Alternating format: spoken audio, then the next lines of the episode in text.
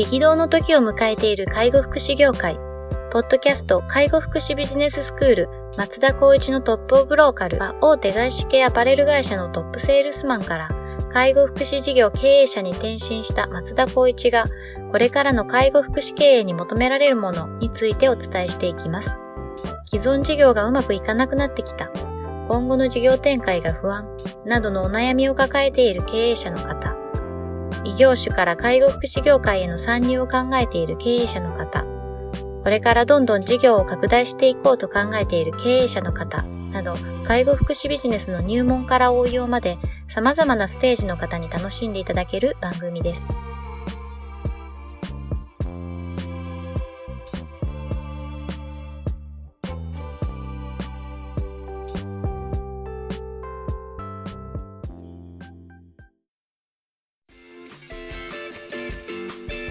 こんにちは、ナビゲーターの松本慎二です。ポッドキャスト、介護福祉ビジネススクール、松田光一のトップオブローカル。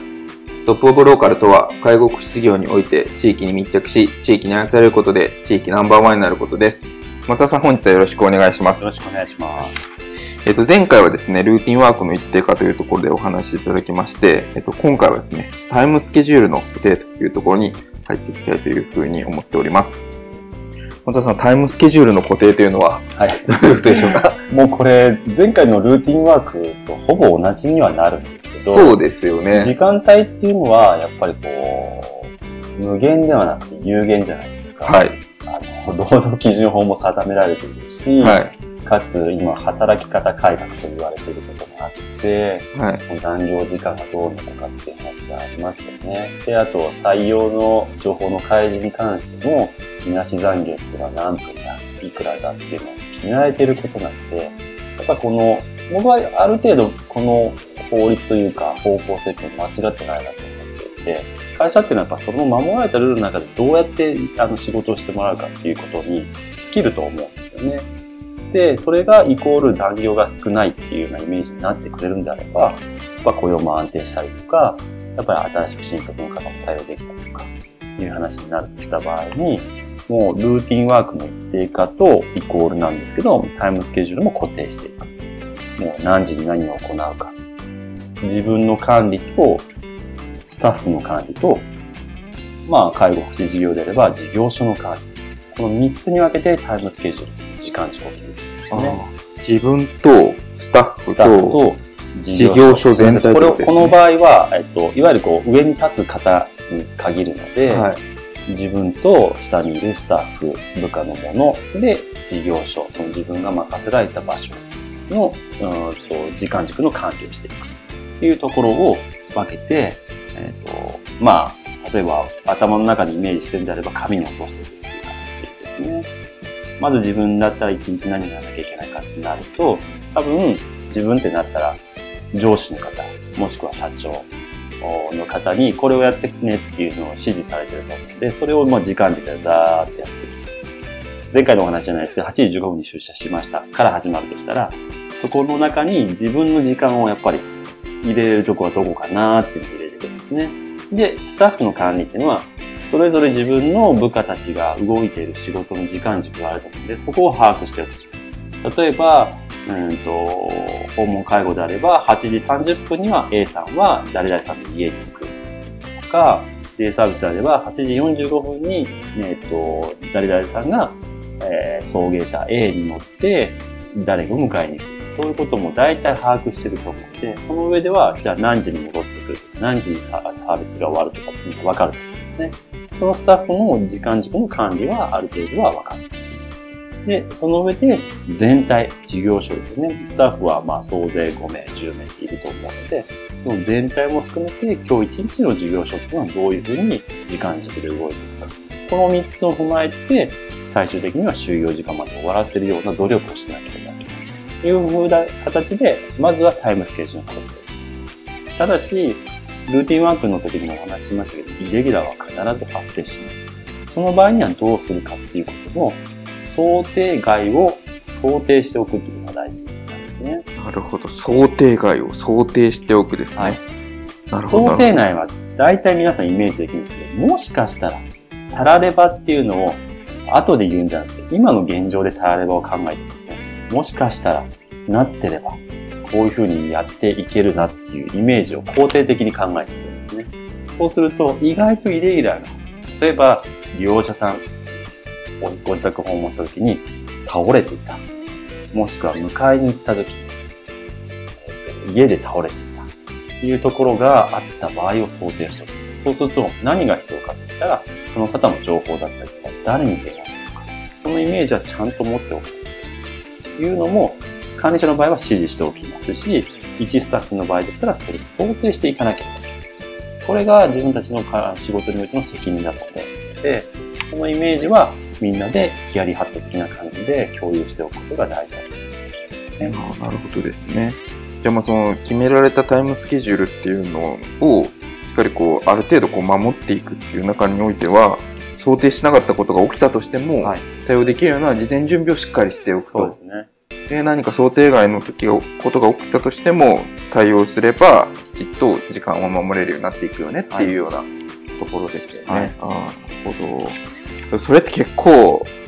その個人スキルといいますか、はい、個人に求められる能力としては高いのかなと今ちょっと話聞きながら思ったんですけど、うんうんうん、そのについては？あの大なり小なり多分どうだろうな。大学出てるからってできてるとかそういうわけでもないんですけど多分これって癖づけすることで必ずあの、まあえっ、と血液と筋肉と同じように成長していくものだと思って。癖づけですね。はい。これをできるかできないかっていうのは継続できるかできないかなんですよ。継続できるように指示指導していく。継続できるように自分自身を、まあ、戒めていくことが必ずその自分の成長例えばチームの成長であり会社の成長につながるので失敗してもいいから同じことをまず継続していくことが大事だと思いますし何ら難しいことを言ってるわけじゃなくて何をするかっていうのを時間になあの置き換えればいい話だよっていうところで伝えてはいるんですね。とにかくがむしゃらにやるっていう時代ではないっていうところからやっぱりその時間の就業時間が決められている中で残業しずに仕事するためには自分たちのやっぱりやってる速度とかやってる内容を日々やっぱり見直し改善しなきゃいけないってことはもう大前提どの会社でも起こり得ることだと思うのでそこの意識っていうのをちょっと高めてほしいっていう意味合いを込めて伝えてるわけです。あそうですね。まあその継続してやっていくいけば、まあその想定外が起こること自体がもう当たり前になっていって、うんで、まあ、その安定したパフォーマンスといいますか、はい、業務につながっていくっていうことですよね。もう考え方次第だと僕は思っているんですよね。例えば恋愛だってそうだと思うんですけど、嫌な気持ちになるあのならない自分次第だと思うし、そういう時って大体変な想像をしてたりとか、変なイメージ、要するにこうマイナスのイメージを持ってたりするんですけど、まあ恋愛に置き換えちゃうと日々何かが起こるかわかんないですけど、仕事ってもう基準って結構決めれるじゃないですか。その中で嫌な気持ちになるかってなると、やっぱり人間との対話で、やっぱりストレスを感じちゃうっていうのがあると思うんですけど、ミスにおいては必ずそこはしっかりとルールさえ守っておけば、まず大前提。まあ100%は難しいですけど、8割9割方はミスを防げると思っているので、その部分ではその方々、働いている方々にとっても、絶対に安心安全を担保できると思います継続だけ、一番難しいんですけど、継続だけしていれば、ミスは防げるとは思いますね。ああ、なるほどですね。もう継続すること自体が、こう、ミスを防ぐことにつながるっていう。はい、だからミスをしても、継続していたからこそ原因がわかるっていう、この本当にシンプルな構造を、まあ、理解するような形を、やっぱり、えっ、ー、と、事業所として、スタッフとして求めることは、一番、うんえっ、ー、と、チームとしての結束力を高めるよ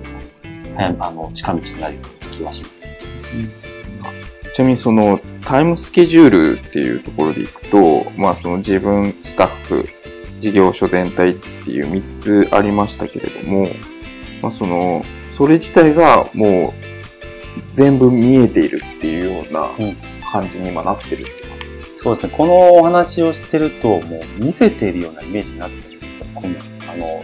ぼやっとした感じです。ああ。そこまで突き詰めてはいないです。はい、だけど、えっ、ー、と、ノートだったりとかパソコンにやっぱりこうデータ化していく、もしくは記録として残していくってことで、勉強と一緒じゃないですか。書いてって漢字を覚えるときって書いて覚えてみたりするじゃないですか。あれと一緒で、そうすればもう本当に脳にもうマインドとして入っていくので、それでぼやっと、そういえば今9時だな。確かあの子はこんなことやってた。もしくは事業所ってこういうふうに覚えてたな。ってことは今時間は空くな。とかっていう本当にぼやっとしたイメージになると思うんですけど、それがやっぱりちゃんとやってないと、ぼやっとしたイメージすら浮かんでこない。その時その時の感情で動いちゃうので、こうやって非効率だと思うんですよね。本当にやる内容としては、まあ、旧大でとしては、ぼやっとして浮かんでくることが大前提必要で、まあ、性格、あとは先ほど言ったようにスキルに応じてもきっちりやる子もいれば、もやっとしてる子もいますけど、大体その時間値ってみんな一緒になってくるので、それが、まあ、この時は空いてるからこうしようねっていう話し合いにつながっていきますし、これが時間かかるんだったらここは協力しようねとかっていうことにもなるので、そういった部分では、あの、タイムスケジュールの固定っていうところでの時間軸を、まあ、ある程度決めておくってことは大事になってきますね。うんまあ、そのもや、ぼやっとでもこう見えているっていうことが非常にやっぱ重要ってことですよね。はい、こう見えてないと、その時の、その時の状況に応じて、なんか優先度が変わったりとか、うん、なんか思いついたことやってしまったりとか、そうなんですよ。そうなっちゃいますよ、ね、僕自身がそうなんで、あ、これやっちゃおうみたいな。結構わかります、それ。これすぐやんなきゃいけない。あれなんか仕事量多いなって思った時に、あ、これいつもやることやってないからだ。とか。あなんか掃除しないと落ち着かないみたいなのあるじゃないですか。はい。あれと一緒で、やっぱり毎日同じことやらないと落ち着かないってなったら、もうその人は多分だいぶスキル上がってると僕は思ってるんです。ああ、なるほどですね。はい、まあ、それこそ本当に一郎そうですね。選手と同じというか、うん、同じようなバッターボックスに入るための、ね、このルーティンが決まっててっていうようなところでいくと。じゃないと、面白さも自分で応用使えないと思うんですよね。うん、例えば、バッターやったり、ピッチャーやるとか、余裕も出てこないし、突き詰めることによって、やっぱり達成感もあると思うので、そういったところに挑戦するってことも僕はいいんじゃないかなと思いますけど。それがもうその時間でちゃんとこう自分の中でコントロールできているっていうことが大事ってことですね。そうですね。じゃあ自分で時間をこうコントロールしていくっていうことがタイムスケジュールの管理っていうののベースのそうですね。ところにあるってことですね。そこが僕はプライベートのあの楽しさにつながってくるような気がするので、だらだら仕事してるよりはきっちり仕事をやって、プライベートもしっかり睡眠をとって、みんな家族とか、あの友人とかとあまあ遊んだり、こうフレッシュすることにつながるので、仕事もこうなんだかんだ言ってちょっと残しながらじゃあ帰ろうって言って疲れたから寝るって、まあ、もちろんあると思うんですけど、そこをちょっと意識変えるだけで、楽しい日々が過ごせるっていうのを、ちょっと今の時代ってこのネット社会もあるんで、なかなかこう紐解けなくなってるんですけど、意識っていうのはそれだけでもだいぶ変わるってことは、まあ、皆さんも少し感じていただけたらいいかなと思いますね。うん、僕もちょっと、すごくこう、仕事に追われてた時期とかあって、はい、もう全然自分で時間をコントロールできてる感がなかった時期があったんですよ。うん、で、一日、すごいあっという間に過ぎていくけど、自分って何にどれだけ時間使ってるんだろうっていうのが、はい、全くわからなくなって、そで、ね、その当時の上司に、え、何が忙しいのって言われた時に、答えれないみたいな。うん、でもなんか日々すげえ忙しいみたいな。うん、その時は、こう、体力もそうですけど、やっぱりこう、精神的にこう消耗していくと言いますか。そうですよね。今思うと、こう、タイムスケジュールの固定っていうのが全くできてなくて、うん、その時その時に追われてることに日々日々追われていったっていうような感じだったな今話聞きがちょっと思い出してしまいまして。ただ、まあ、ま、松本さんのお話を代弁するとあれですけど、松本さんのまあ前回の業種ってなると、そうなり得る内容だと思うんですね。ああ、なるほど。だけど、そこでもやっぱり、やっておくと、やっておかないというのは全然違ったっていうのは、まあ、今後につなげていただければいいかなと思うんですけど、その、ただ気になったのが、例えば上司の方が何が忙しい？これも私たちの立場で聞くんですけど、じゃあその次にそれをこうやってやったらっていう話し合いがあるかないかは大前提違うので、はい、まあここでを聞いていただいている、まあ上の方、管理職の方々は、忙しい方がもしいたとしたら、なんで忙しいのって聞いた後には、じゃあここをこうしたらいいんじゃないのって一緒になって考えていただけると、多分もっともっと円滑に回ると思いますし、あとは前回、前々回にも話した定期的なミーティングで、現状のお互いの共有をするってことで、そのような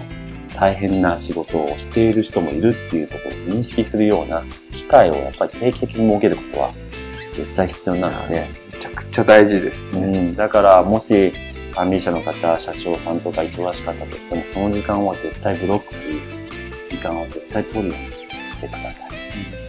間違いないですね。僕の場合はちょっと、あれですけど、上司が多分それできてないタイプだったんで、うん、そうなるとやっぱ上司のタイムマネジメントに部下は振り回されるっていうのは、基本的にやっぱあって、でもまあ、この間も松本さんに お話したかもしれないですけど、上司の方自体もタイムマネジメントできない環境にいたかもしれない。それはありますね。ねそういうのになると、もう社全体って話になってしまうので、そうですね。その社全体でやっぱりそれを方向性をしっかり定めないと、多分、そのような上司の方も多いし、松本さんみたいに、あの、大変に業務を追われていくっていうこともあるかもしれないので、社全体で顔を変えてもらうっていうのを願いたいですね。うん。やっぱそうなった時に、やっぱこう、何をやるかっていうよりも、もう何をやらないかっていうことをこう選択するっていうのがすごく大事だなっていうふうに思ってて、で、前回の話のそのルーティンワークっていう話につながると思うんですけど、ルーティンワークっていうのは何をやるかっていうのが定められてますけど、逆に言えばやらないことっていうのも明確になってるっていうんですか、はい、それがこう見える化されてて、それをちゃんとこうタイムスケジュールにのっとってやっていくっていうこと自体が非常にすごい重要なんじゃないかなっていう。そうですね。まあ、ただ、日本語って難しいのが、無駄なことは一切ないっていう話もあれば、無駄なことはやっぱりできるだけ排除しようっていうような、業務と置いてるところと、まあ、精神的な部分とって結構混在したりするんですけど。ああ、ありますね。まあ、言葉選ぶの難しいんですけど、本当松本さんがおっしゃったように、やることを決めておけば、やらないことが分かってくるというところで、えっ、ー、と、このような介護福祉業において、やることとやらないことって本当に明確になっていて、やっぱり行政の法律のもとやるっていう前提になっていて、それをやりなさいっていうのは提示されてるわけですから、それをやる。それ以外はやらなくていい話なわけですよね。それを、なんかこう心配になっちゃうからやっちゃうとか、何か知らないけど、ちょっと無駄なところに足がこう向いちゃうみたいなところを修正するためにも、ルーティンワークの一定か、やることを決めていくっていう形をしていかないと、まあ事業所として実際実地指導があったりとかするんですけど、やってなかったとか、まあこれで返礼になっちゃったとかっていうことがやっぱり多かったりする。それはもう、まあ悪い人はそれをわざとやらない人もいるかもしれないですけど、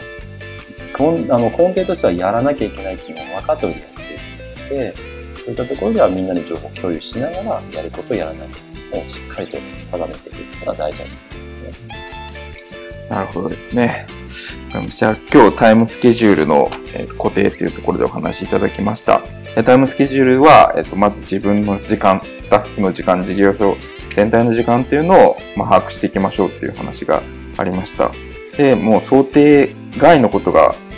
起こり得るっていうことを想定しながら、まあ日々その時間をしっかりこう作っていくっていうことが大事だよねっていうところでですね。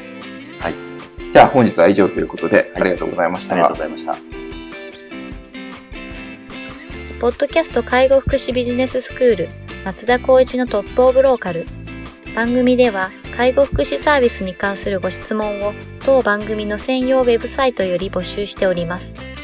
番組 URL よりサイトへアクセスし、質問のバナーから所定のフォームへ入力の上送信をお願いします。URL は http://tol.sense かっこセンス -world かっこワールド .com かっこコムになります。皆様のご質問をお待ちしております。